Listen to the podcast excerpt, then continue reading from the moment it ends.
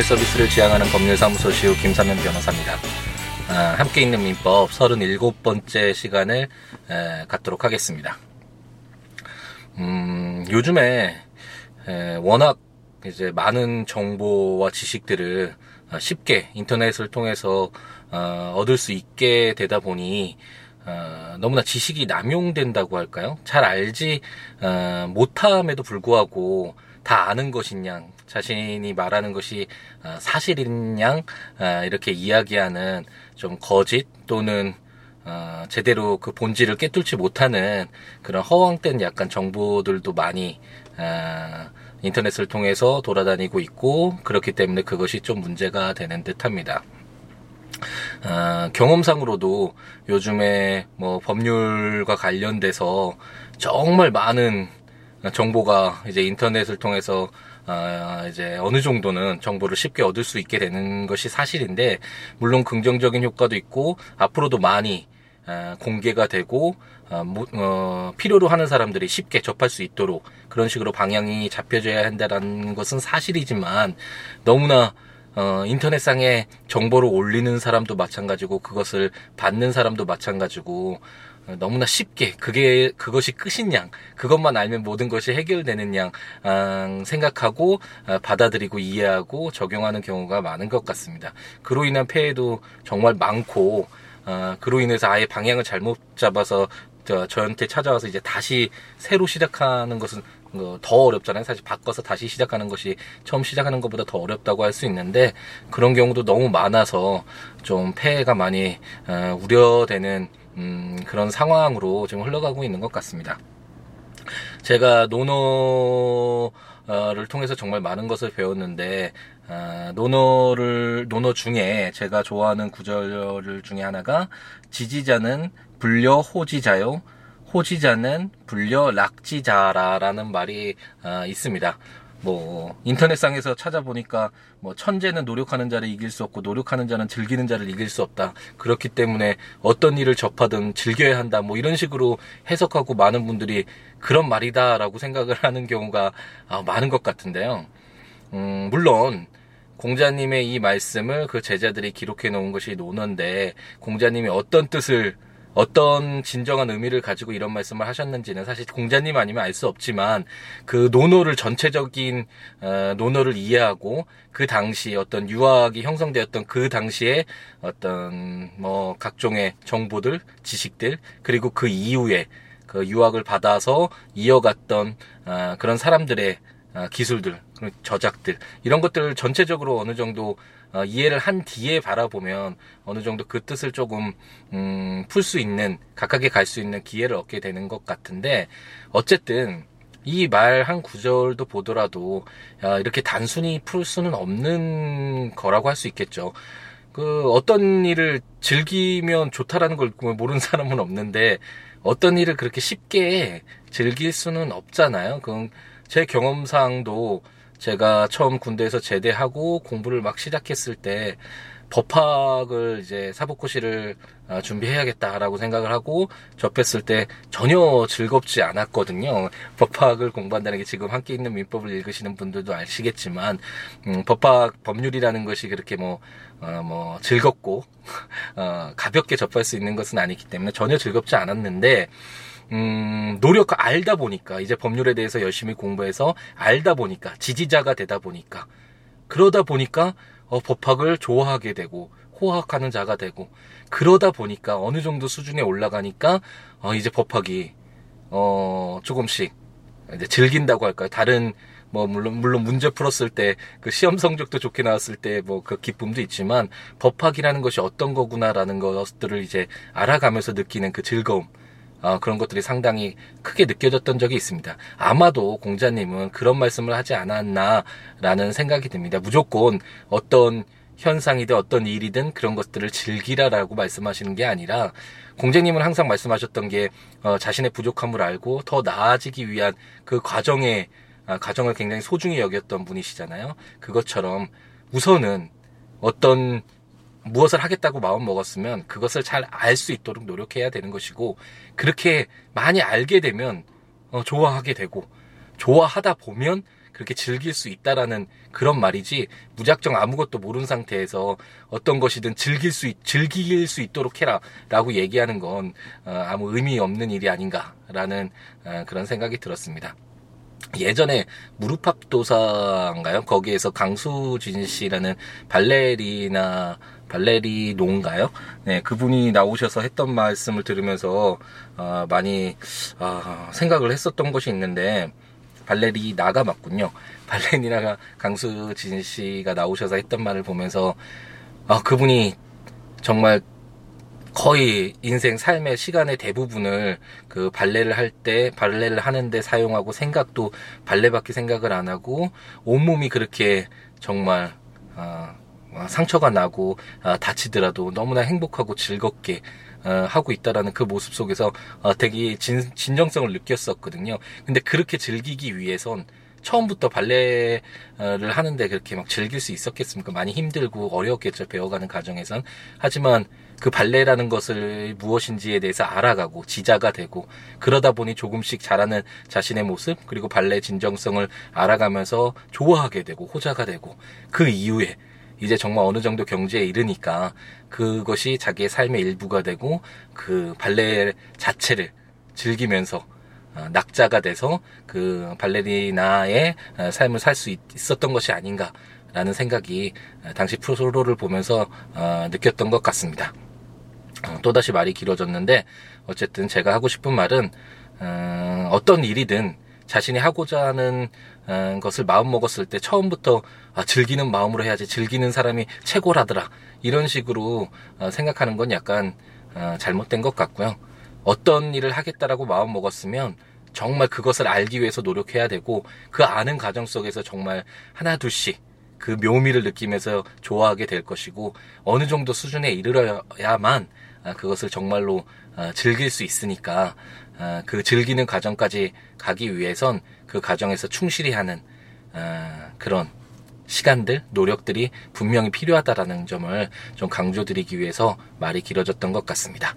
함께 읽는 민법도 처음에 무척 어렵죠. 이거를 제가 처음부터 함께 읽는 민법, 법률, 민법 읽어나가는 거 즐기면서 하세요라고 말씀드리는 건 아, 정말 무책임한 일이라고 할 수 있고요. 어느 정도, 아, 아, 이 법률이라는 것이 무엇이구나라고 알고, 아, 그렇구나. 딱 무릎을 칠수 있고, 그래서, 어, 재밌다, 즐겁다, 이걸 법률을 읽어나가는 게 즐겁다라는 그런 정도의 수준이 되기 위해선 어느 정도 노력하는 과정이 필요하다. 그렇기 때문에 충실히 그, 끊지 않고 멈추지 않고 목표한 바대로 꾸준히 정진하면서 나아가는 것이 정말 중요하다라는 점을 어, 이야기 드리고 싶네요. 그럼 오늘은 어, 이제 어, 지난 시간에 어, 이제 물건, 물건 민법 총칙을 이제 마무리 짓고 저희가 이제 물건에 들어갔었잖아요. 물건에 들어가서 물건 중에서도 밀, 물건에 공통적으로 적용되는 총칙 부분을 한번 읽어 보았었습니다.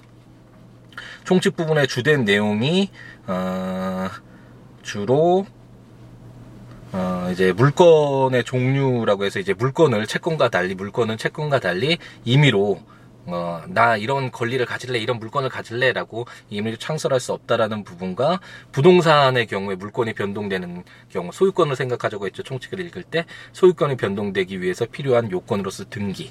그럼 동산, 시계 같은 동산의 경우에는 어, 물건이 변동되기 위해서 소유권이 변동되기 위해서 필요한 것이 무엇인지 를 한번 살펴보았었고 마지막으로 총칙에서 물건에서 공통도 공통적으로 적용되는 이제 물건이 소멸되는 사유로서의 혼동 부분도 한번 읽어보았습니다.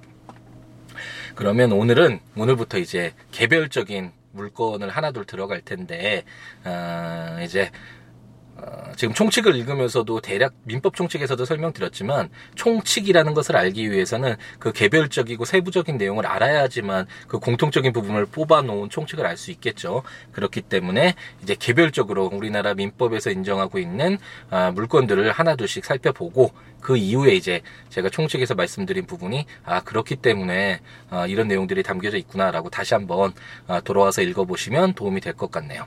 오늘은 첫 번째 그 아, 구체적인 물건 중에 하나인 점유권에 대해서 한번 살펴보도록 하겠습니다.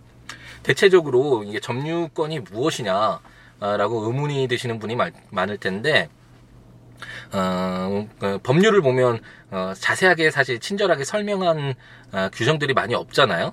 그 좀 실용적으로 법률이라는 것이 원래 그런 취지에서 제정된 목적이기 때문에 어, 실용적으로 문제되는 경우를 어, 상정하고 예상하고 이렇게 규정해서 어떻게 친절하게 이것은 이것이다라고 설명하는 규정은 어, 거의 없는데 점유권의 점유권의 경우, 경우에는 어, 제일 첫 장 점유권에 들어가서 192조에 점유권이라는 것이 무엇이다라는 것이 어느 정도 어, 규정되어 있습니다. 한번 어, 제 1항을 읽어보고 어, 192조를 한번 읽어보고 한번 어, 이야기를 계속 진행해 나가도록 하겠습니다. 192조는 점유권의 취득과 소멸이라는 제목으로 제1항 물건을 사실상 지배하는 자는 점유권이 있다. 제2항 점유자가 물건에 대한 사실상의 지배를 상실한 때에는 점유권이 소멸한다. 그러나 제204조의 규정에 의하여 점유를 회수한 때는 그러하지 아니하다라고 규정하고 있습니다. 어, 방금 전에 말씀드린 바와 같이 친절한 설명이 거의 없는데 점유권은 딱 192조에 제 1항에 규정이 되어 있습니다. 물건을 사실상 지배하는 자는 점유권이 있다라고 해서 아, 점유권이란 바로 물건을 사실상 지배하는 권리구나라는 것을 어, 비교적 쉽게 어, 도출해낼 수 어, 있습니다. 음, 점유권은 굉장히 좀 특이한 권리라고 할 수 있습니다. 어, 이 점유권이 인정되는 어, 그 유래에 대해서 역사적으로 어떻게 볼 것인가와 관련돼서 교과서에서도 많이 적혀져 있는데 어, 지금 저희는 어쨌든 뭐 그런 세부적인 그런 내용을 보는 것이 아니라 점유권이 무엇인지 한번 어, 그림을 그려보는 정도로 그칠 텐데 어, 대체적으로 소유권 한번 생각해 보면 제가 물건을 마음대로 사용하고 수익하고 처분할 수 있는 거의 강력한 물건이라고 했잖아요.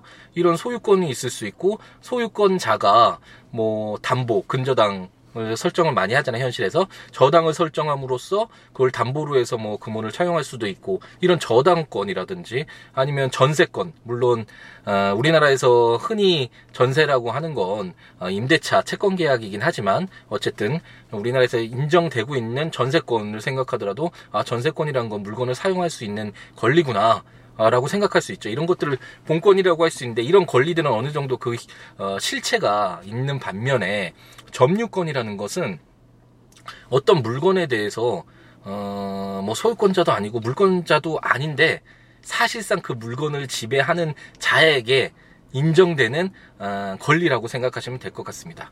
예를 들어서 어, 갑돌이가 을돌이에게 자신의 소유의 시계를 빌려줬다라고 하죠. 한 3일 동안 사용하도록 빌려줬습니다.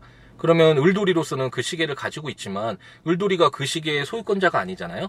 그래서 다른 사람에게 어, 이 시계 내 거니까 어, 뺏어갈 생각하지만 뺏어간 자에게는 돌려줘라고 요구하거나 이런 식으로 요구할 수가 없겠죠. 제가 물건과 채권의 비교를 해드리면서 설명드렸듯이 채권이란 어, 어떤 특정한 사람에게 갑돌이 이 경우에는 갑돌이겠죠. 갑돌이에게 만약 갑돌이가 빌려주기로 했는데도 시계를 안 빌려주면 시계를 빌려주기로 했잖아. 빨리 시계 줘. 라고 얘기할 수 있는 이런 특정한 갑돌이에게 대한 권리이지 뭐 제3자인 병돌이에게 어, 다 어, 나 이런 권리가 있어 라고 요구할 수 있는 권리가 아니라고 말씀드렸잖아요. 그것이 바로 물건과 채권의 가장 큰 차이점이라고 할 수 있는데 어쨌든 그렇기 때문에 을돌이로서는 갑돌이의 시계를 빌려서 사용하고 있을 뿐이라서 원칙적으로는 병돌이가 그냥 그 시계를 뺏어가들어 간다고 하더라도 병돌이에게 가서 야 이 시계 내가 빌려 사용하기로 했으니까 너 뺏어가지 마. 나한테 돌려줘. 뭐 이런 식으로 어, 주장할 수 없는 게 청구할 수 없는 게 아, 원칙이겠죠. 하지만 어, 우리나라의 민법은 이제 점유권이라는 것을 인정을 해서 어, 물건을 사실상 이 시계를 어, 사실상 지배하고 있는 자, 물건을 사실상 어, 가지고 있잖아요, 을돌이가. 이처럼 물건을 사실상 지배하고 있는 자에게 어, 또 다른 어, 물권, 점유권을 인정을 해서 만약 이러한 경우에 을, 병돌이가 그 시계를 뺏어가면 을돌이가 가서 그 시계에 내가 나한테 점유권이 있으니까 나한테 돌려줘 라고 요구할 수 있는 그런 권리가 어, 인정되게 됩니다. 이처럼 점유권이란 실질적으로 물건을 사실상 지배하고 있어서 어, 인정되는 어, 약간 특별한 권리라고 할 수 있고 어, 채권을 통해서 어, 약간 부족한 어, 그런 부분을 어, 메워주는 그런 권리라고 할 수 있을 것 같네요. 점유권에 대해서 어느 정도 어, 그림이 그려지셨는지 모르겠는데 어쨌든 192조 다시 한번 되돌아보면 물건을 사실상 지배하는 자에게 점유권이 있다라는 점하고 어, 당연히 그렇기 때문에 그 사실상의 지배를 상실할 때에는 을돌이가 이제 3일 다 쓰고 갑돌이에게 어, 시계를 돌려줬을 땐 당연히 점유권 인정이 이제 안 되겠죠. 더 이상 뭐 또 다른 물건을 인정할 필요가 전혀 없으니까요. 하지만 이제 204조는 나중에 읽게 되겠지만 점유를 침탈당했을 때 병돌이가 뺏어갔을 때 병돌이한테 가서 그 시계 돌려줘. 그래서 반환 받 받는 경우를 말하는데 그와 같은 경우에는 이제 어, 점유권을 일, 일정한 기간, 그러니까 잠시 어, 점유를 상실하더라도 점유권을 잃지 않는다라는 규정이 바로 민법 제 192조였습니다. 근데 민법 제 193조를 보면 상속으로 인한 점유권의 이전이라는 제목으로 점유권은 상속인에 이전한다라고 규정하고 있습니다. 도대체 갑자기 이게 왜 나왔는지 가 의문이 들 수도 있는데 음, 이제 잠시 후에 점유권이 이전되는 경우에 대한 규정들이 나오는데 이렇게 특별하게 뭐 점유권을 갑돌이가 을돌이에게 어 3일 동안 사용해야 하면서 물건을 그 시계를 을돌이에게 주는 경우 인도해 주는 경우 이런 경우가 가장 어 일반적으로 생각할 수 있는 점유권이 양도되는 경우겠죠. 갑돌이가 가지고 있었는데 사실상 그 시계를 지배하고 있었는데 이제 그 지배가 을돌이한테 넘어가게 되잖아요. 어 이런 경우를 일반적으로 생각할 수 있지만 이제 상속의 경우에는 사실상 피상속인이 이제 사망하면서 어, 그 상속 재산이 상속인에게 어, 이전되게 되죠. 저희가 물건 총칙에서 봤을 때 등, 부동산의 경우에도 등기를 하지 않고 어, 부동산의 물건이 변동되는 경우 예외적인 경우로 상속이 있다라고 말씀을 드렸는데 설명을 드렸었는데 어쨌든 상속은 약간 특별한 경우라고 생각하시면 될 것 같아요. 상속의 경우에는 피상속인이 가지고 있는 그 재산을 실질적으로 이제 상속인들에게 전해줘서 어, 그 상속인들이 그 물건을 점유하지 않더라도 어, 이제 피상속인이 사망함으로 인해서 그 점유권 그 물건을 사실상 지배하는 권리인 점유권도 상속인에게 이전된다라고 특별히 규정하고 있다라고 생각하시면 되겠습니다. 만약 이런 규정이 없다면 어, 점유권이란 물건을 사실상 지배하는 권리니까 어, 그 상속인에게 점유권이 인정되지 않는 그런 공백이 발생할 수 있겠죠. 실질적으로 피상속인의 에, 재산을 자기가 가지고 와서 사실상 지배하는 어, 그런 상태가 되기 전까지 공백이 있을 수 있기 때문에 그런 경우를 좀 보완하고자 아, 규정하고 있는 어, 조합 조문이다라고 생각하시면 될 것 같네요. 제 194조는 어, 간접 점유라는 제목으로 지상권, 전세권, 질권, 사용대차, 임대차, 임치, 기타의 관계로 타인으로 하여금 물건을 점유하게 한 자는 간접으로 점유권이 있다라고 규정하고 있습니다. 음, 이제 점유권이라는 건 이제 어떤 건지 알겠는데 아, 이제 점유권의 이제 특수한 경우들도 다 고려를 해서 입법이 어, 되어 있겠죠 분명히 어, 제가 아까 말씀드린 바와 같이 갑돌이 시계 한번 생각을 해보죠 그럼 갑돌이가 이제 을돌이에게 시계를 빌려줬습니다 그럼 을돌이는 어, 이제 점유권을 취득하게 되겠죠. 물론 채권적으로는 갑돌이로부터 그 갑돌이의 시계를 사용할 수 있는 그런 채권, 권리는 가지고 있겠지만, 어쨌든 물권적으로 봤을 때 점유권을 가지고 있겠죠. 그렇기 때문에 병돌이가 만약 그 시계를 뺏어간다면 을돌이가 점유권에 기해서 나한테 그 시계 빨리 돌려줘. 라고 얘기할 수 있겠죠. 하지만 어, 이런 경우 생각해 볼 수 있잖아요. 을돌이로서는 뺏어갔는데 사실상 자기가 그 시계 소유권자도 아닌데 뭐 굳이 그렇게 노력하면서 갑돌이를 위해서 그 시계를 되찾아와야 되나 뭐 이런 식으로 의문이 들 수 있고 제대로 그 권리 행사를 안 할 수도 어, 있겠죠. 그런 위험이 있을 수 있겠죠. 음, 그런 경우에 만약 어, 소유권자인 갑돌이에게 아무것도 인정하지 않는다면 물론 나중에 소유권에 기해서도 뭐 어느 정도 청구가 가능하겠지만 그러와 같은 경우에 갑돌이가 어, 어떤 점유권에 기해서 그 권리를 행사할 수 있는 그런 어, 여지를 남겨둘 필요가 있잖아요. 그렇기 때문에 194조는 간접 점유라고 해서 어 기타 물건을 이제 점유하게 한 자, 이게 갑돌이죠. 그 시계를 이제 점유하게 했잖아요. 을돌이에게 어 이와 같은 갑돌이는 간접적으로 간접으로 점유권이 있다라고 해서 비록 어 실제로 그 시계를 어, 사실상 지배하고 있지는 않지만 지금 현재는 지배하고 있지 않지만 갑돌이도 이제 점유권에 기해서 병돌이에게 야, 너 빨리 그 시계 돌려줘 라고 이런 식으로 물건을 행사할 수 어, 있게 되겠죠. 이와 같이 간접 점유라는 또 다른 이제 개념을 한번 194조를 통해서 어, 배워봤습니다. 195조는 어, 이제 간접 점유와 어, 약간 다르게 점유 보조자라는 어, 제목으로 가사상, 영업상, 기타 유사한 관계에 의하여 타인의 지시를 받아 물건에 대한 사실상의 지배를 하는 때에는 그 타인만을 점유자로 한다라고 규정하고 있습니다.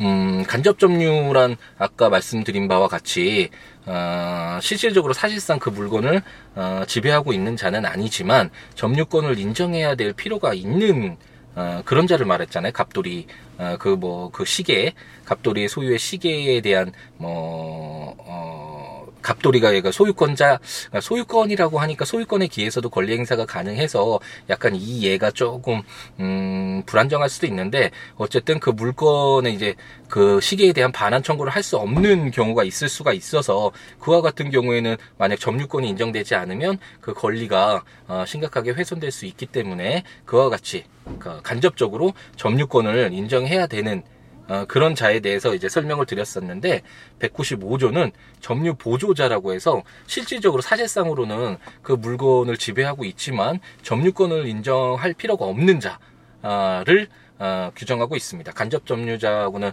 약간 좀 상반되는 어, 내용을 담고 있다라고 할 수 있겠죠. 음, 점유 보조자에 대해서 예를 들어보면 어, 이제 갑돌이가 어, 이제 카메라 어, 이제 찍는 어, 카메라 를 통해서 사, 어, 카메라 이제 사진 작가인데 음, 이제 뭐 강화도 외포리에 사진을 이제 찍으러 일 때문에 가야 되는데 혼자서는 좀 어려워서 어, 을돌이 친구에게 부탁해서 같이 가자 사진 찍때좀 도와줘라고 얘기를 했다라고 가정을 해보죠. 그와 같이 이제 갑돌이와 을돌이가 강화도 외포리로 사진을 찍으러 갔는데 어, 물론 이제 사진 찍을 때는 갑돌이가 찍겠지만 어, 대부분의 시간 이제 들고 가거나 그 장소를 옮길 때는 을돌이한테 아, 이 시계 잠시 가지고 가 있어봐 가지고 가봐 뭐 이런 식으로 맡길 수가 있겠죠. 이렇게 맡겼다고 하는 것은 어, 그 카메라에 대해서 어, 사실상 지배를 하는 것이라고 할 수 있기 때문에 을돌이에게도 사실상 그 점유권을 인정해야 되는 것이 아닌가. 그리고 갑돌이는 간접 점유자로 인정해야 되는 것이 아닌가라고 생각을 할 수 있지만 어, 이와 같이 어, 현장에서 갑돌이의 어떤 지시를 받고 갑돌이가 제어를 할 수 있는 상황이잖아요. 이와 같은 경우에는 만약 병돌이가 그 카메라를 뺏어갔다고 했을 때 어, 을돌이에게 너 점유권을 행사해서 그 뭐그 그 카메라 뺏어와 이런 식으로 요구, 요구하기보다는 갑돌이가 그 실질적으로 어 그 카메라에 대해서 물건에 대해서 어 지배를 할 수 있는 상황이기 때문에 실질적으로 지배는 어 을돌이가 하고 있더라도 어쨌든 갑돌이가 어, 물건에 대해서 사실상 지배를 할 수 있는 그런 상황이기 때문에 어, 을돌이에게 특별히 점유권을 인정하지는 않고 갑돌이만 어, 점유권자로 인정해도 갑돌이가 이제 자기의 에, 뭐 소유이기도 하고 자기가 뭐 빌린 물건이라면 그 점유권을 가지고 있는 자니까 그 점유권에 대해서 발언 청구권을 어, 행사할 수 있기 때문에 을돌이에게서는 특별히 어, 점유권을 인정하지 않는 경우라고 하겠습니다. 그렇기 때문에 이와 같은 어, 상황에서 을돌이 를 바로 점유 보조자라고 하고 다시 한번 이 예를 설 어, 한번 어, 상기시키면서 읽어보면 가사상, 영업상, 기타 유사한 관계에 의하여 타인의 지시를 받아 물건에 대한 사실상의 지배를 하는 때에는 그 타인만을 점유자로 한다라고 해서 바로 갑돌이만 을돌이는 점유 보조자이기 때문에 점유권이 인정되지 않고 갑돌이만 지시를 하는 그 갑돌이만 어, 점유권이 인정된다. 라고 어, 195조가 어, 규정하고 있습니다. 네, 지금까지 이제 점유권, 점유권이 무엇인지, 그리고 점유권이 이전되는 상속으로 이전되는 특별한 경우, 그와 함께 이제 간접 점유와 점유 보조자라는 새로운 개념들을 한번 살펴보았습니다. 이제 다음 시간부터 이제 점유권이 이제 이전되는 경우, 그리고 어, 실질적으로 어, 점유권이 제가 어, 뭐 재판을 하면서 점유권을 통해서 이걸로만 논, 어, 논점이 돼서 했던 사건은 거의 없었던 것 같습니다. 없었던 것 같습니다. 기억이 딱 나진 않는데 그런데 실질적으로 이제 어, 취득 시효와 관련돼서 아, 취득 시효가 무엇인지에 대해서는 이제 차차 설명을 드리겠지만 취득 시효와 관련돼서는 이 점유라는 것이 굉장히 중요하게 아, 이제 적용이 되거든요. 재판 과정에서도 정말 많이 쓰이고 그렇기 때문에 앞으로 어, 이제 점유권이라는 것이 어떤 것이다 라는 정도의 형태 그림만 한번 그려보시고 실질적으로 많이 쓰이는 것은 이제 취득 시효와 관련돼서 이 점유의 형태 뭐 이런 부분과 관련돼서 많이 어, 쓰이는 어, 그런 규정들이다 라고 생각하시고 어, 이제 읽어 나가시면 어, 될것 같습니다. 네 이제 수요일 한 주에 이제 또 중간 지점까지 왔는데 어, 지금까지 해왔던 거 잘 정리하시고 앞으로 남은 기간 또 잘 채워서 행복한 한 주로 마무리될 수 있도록 어, 그렇게 노력했으면 좋겠습니다. 어, 저와 연락을 취하고 싶으신 분은 siwoolaw.net, siwo.net 어, 블로그나 026959-9970으로 전화 주시거나 siwo gmail.com으로 어, 메일로 연락을 주시면 되겠습니다. 다음 시간에 점유권에 관련돼서 좀 더 자세하게 알아보도록 하겠습니다. 감사합니다.